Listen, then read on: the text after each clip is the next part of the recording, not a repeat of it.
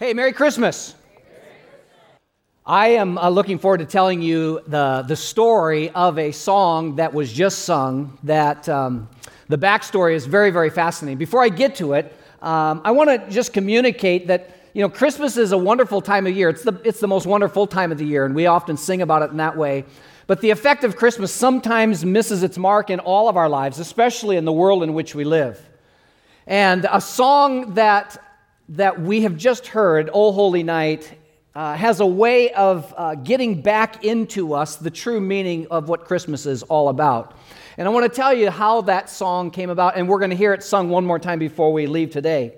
I want to begin in 1847. Uh, the first man that we're introduced to is a man by the name of Placido Capio.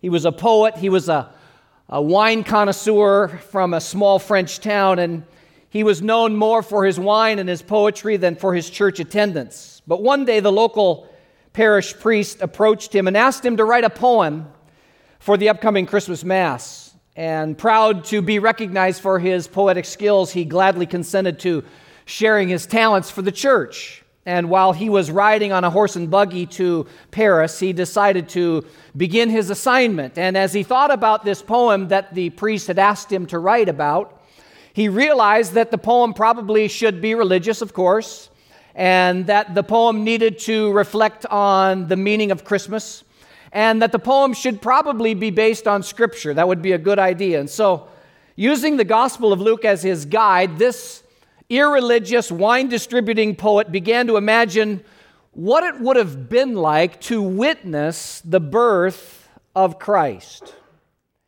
And the thoughts of Christ's birth began to give him inspiration. And by the time he arrived in Paris, the poem had been written, and he entitled it Cantique de Noël, a Christmas hymn. Now, having been so tremendously inspired by the poem that he had been able to write, Capio realized that uh, it's more than just a poem, that this, this poem needed to be put to music. The problem is that he was not musically inclined, and so he needed to find somebody that who would come alongside and perhaps put this poem to music. And he found a friend by the name of Adolphe Adams, an accomplished, classically trained uh, musician who had successfully written music for various productions in London and Berlin and St. Petersburg. And yet, when Adams studied the words of Cantique de Noël, he found himself challenged because uh, he was facing a challenge that he'd never had to deal with before. As he was reading the words of this poem, he realized that this poem had obvious spiritual themes, and this poem was embracing the birth of a Savior. And so, why was Adolphe challenged? He was challenged because he was Jewish. And as Ace Collins writes, the words of the poem represented a holiday that Adams didn't even celebrate. And more so, it represented a baby that he did not recognize as a savior. However, he was constrained by his deep friendship with Capio and he consented to write the musical score for this poet's words. Both the lyrics and the words were received with great joy on that Christmas Eve at that, par- at that parish, and the song was performed just three weeks later on Christmas Eve. So, uh, but that's not the end of the story. Of course, at first, the poem turned to song was uh, quickly embraced by the local church and by many churches in France. But later, Capio, the original poet, decided to depart from the church and he joined a, a rogue socialist uh, movement. And, and it was discovered that the composer, Adams, was uh, Jewish, wasn't even a Christian believer. And as a result, the song was denounced by the established church. Though it had by this time been very much embraced by the French people, it was thrown out of the church based on it being, quote, unfit for church services and totally absent of the spirit of religion.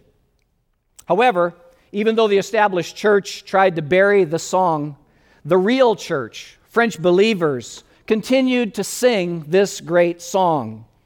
And 10 years later, an obscure American writer brought this song to a whole new audience on the other side of the world in the United States, and his name was John Dwight. John Dwight was born in 1813 in Boston. He graduated from Harvard College in the Divinity School, and he sought to fulfill his calling uh, by serving as a Universalist liberal minister. Uh, however, one thing uh, stood in the way of his calling to be a minister, even a universalist minister, and that was he was deathly afraid to stand in front of people, and so public speaking was a problem for him.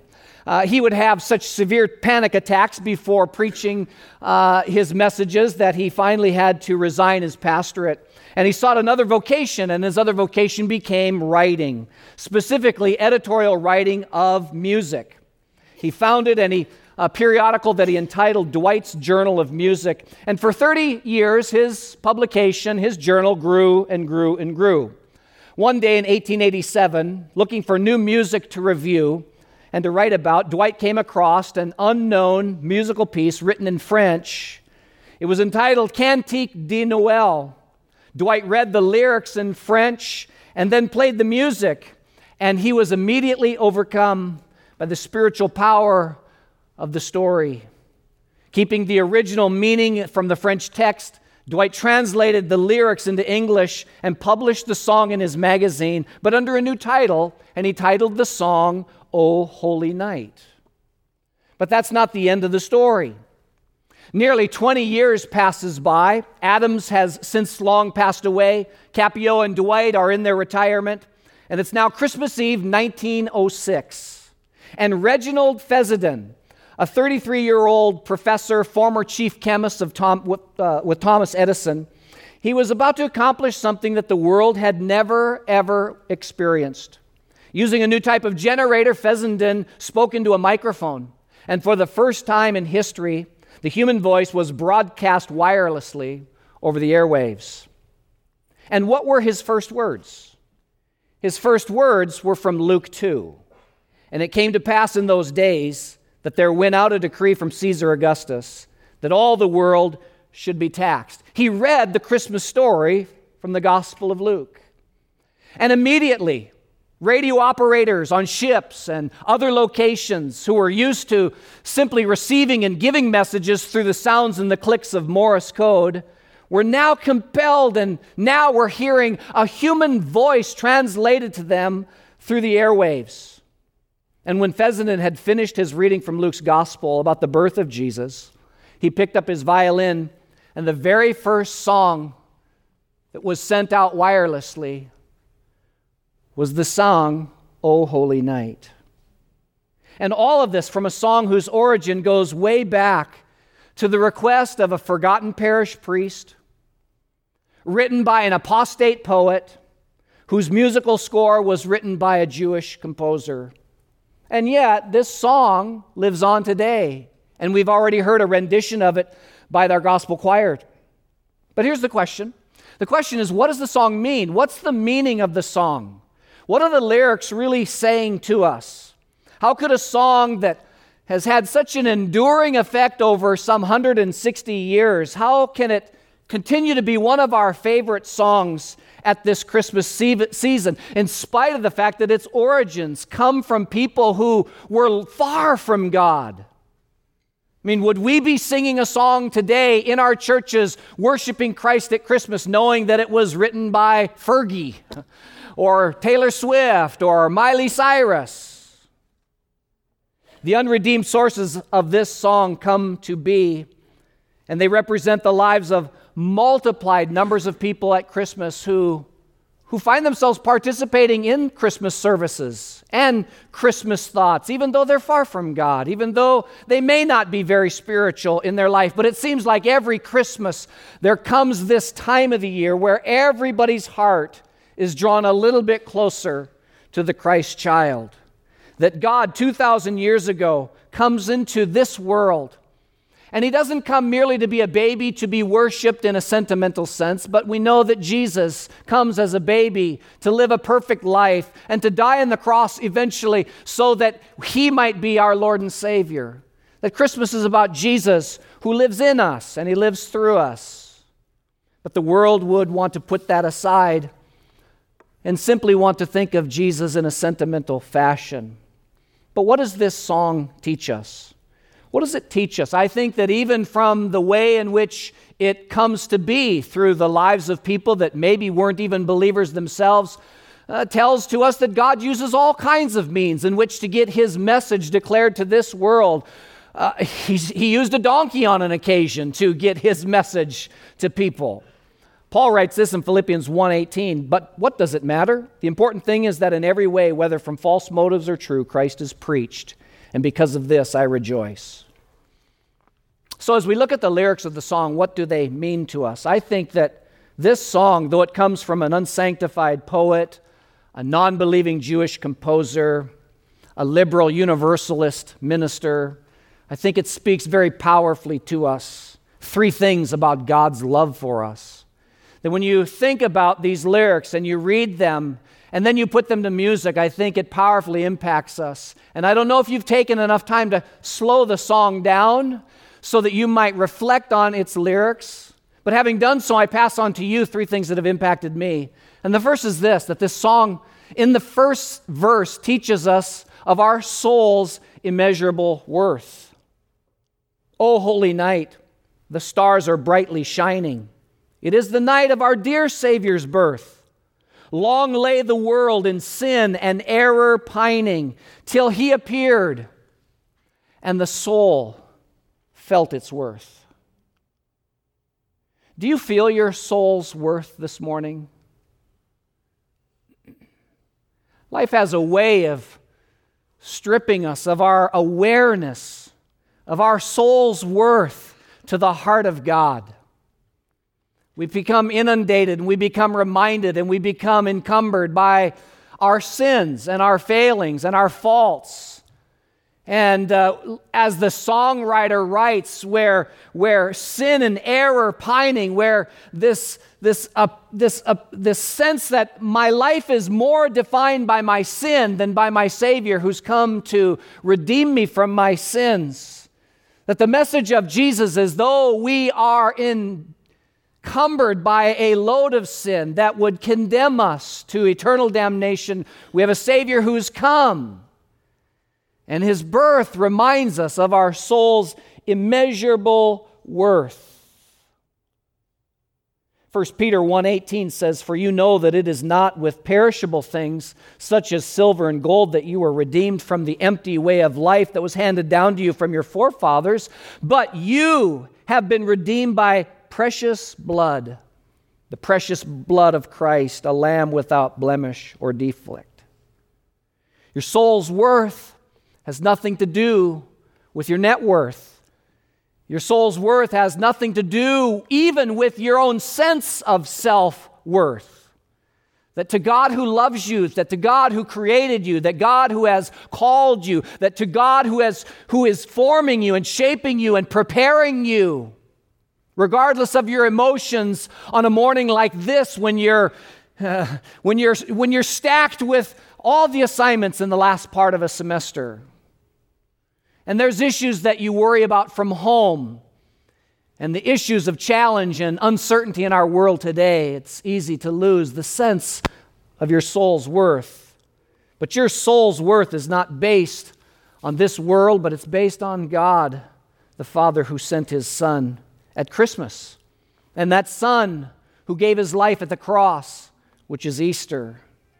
So, this song teaches us about the value, the immeasurable value of our soul's worth. The second thing, if you go to verse number two, that this song teaches us not only our soul's immeasurable worth, but kind of on the flip side, it also teaches us of our life's measurable strength.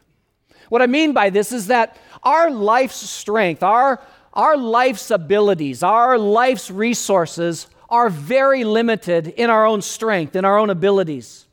Our soul's worth is immeasurable, it's infinite. It's from the beginning to the end, the Alpha and the Omega, as, as far as the East is from the West, is the existence of God, and it's His love for us that is eternal. And yet, our strength and our abilities and our resources and, and our desire to make it in life, we all know that it's very measurable, it's very limited. We only have so much to offer from ourselves in this life that we want to give to God.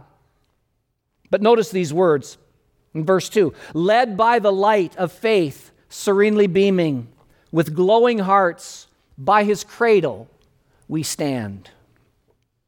I'm sure that you've stood at the cradle of a newborn baby.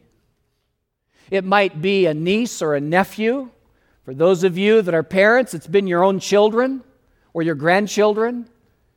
And every time you stand by the cradle of a newborn, there's this, there's this sense of hope, there's this sense of anticipation, there's this sense that, that there's something good in this world as you reflect on the miracle of conception and it results in this beautiful, beautiful child. The awesomeness of life, the innocence of a brand new babe, and it spawns hope. But it's not long until that glowing fades away and and we have to deal with life. And difficulties come, and challenges pound on our desk, and obligations are beyond our abilities, and expectations are hammered upon us that bring us to a place where we don't have what it takes in ourselves to do this thing called life and to fulfill this thing that is the call of God in our lives. And we recognize that our life strength is very measurable. We recognize just how measurable our strength is, just how limited our ability is in ourselves, and we recognize again how, how short we fall, even through our best efforts. And it's in that moment that, if we go a little bit further in verse 2, it says this The King of Kings lay thus in lowly manger, in all our trials, born to be our friend for he knows our need. Our weakness is no stranger. Behold your king, and before the lowly bend. That in our weakness and in our inabilities and in our uh, senses of God, how do I do what you've called me to do? And how do I make it through this life that you've called me to be victorious in? We're called to bend before Him to bend before this lowly Savior born in a manger. And how do we do that? Well, Jesus tells us exactly how to do that when he said in Matthew 11 28, Come to me, all you who are tired and carrying heavy loads, and I will give you rest. Become my servants and learn from me, for I am gentle and humble in heart, and you will find rest for your souls. For serving me is easy, and my load is light. You see, when you look at the lyrics of a song like this, and though we sing them year after year after year, sometimes, if not always, just kind of without even thinking about them, we lose the impact. And in this song's particular, we lose the impact that our soul is of immeasurable worth. And yet our strength is very, very measurable. But there's a third thing that this song teaches us, and I think it is so appropriate and so powerful, especially in, in the culture and the climate of our culture today, and that is this that this song teaches us about our life's treasurable relationships. Notice what it says in verse 3 Truly, he taught us to love one another. His law is love, and his gospel is peace. Chains shall he break, for the slave is our brother, and in his name all oppression shall cease. Though we live in a country that has abolished slavery, uh, we know that there are many forms of types of slavery. There are many forms of prejudice still. There are many forms of discrimination. There are many forms of hatred. There are many forms uh, and manifestations that, that, that cause us to war against each other. The songwriter was correct in implying that treating another human being with prejudice is completely inconsistent with following Jesus Christ. John writes in his first epistle, John 1 2 9, anyone who claims to be in the light but hates his brother or sister is still in the darkness. Whoever loves his brother and sister lo- lives in the light, and there is nothing in him that makes him stumble. But whoever hates his brother and sister is in darkness and walks around in darkness. He does not know where he is going because the darkness has blinded him. Do you embrace the fact that you have brothers and sisters of a different skin color? Do you embrace the fact that you have brothers and sisters who are of a different culture, a different ethnic background, a different political persuasion? Of course you do.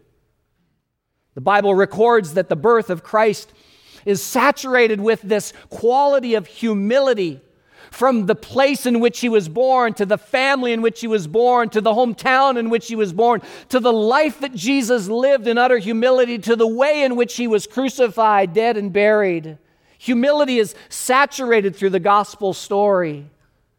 And that humility is to overflow into our lives and how we love each other with humility and with grace.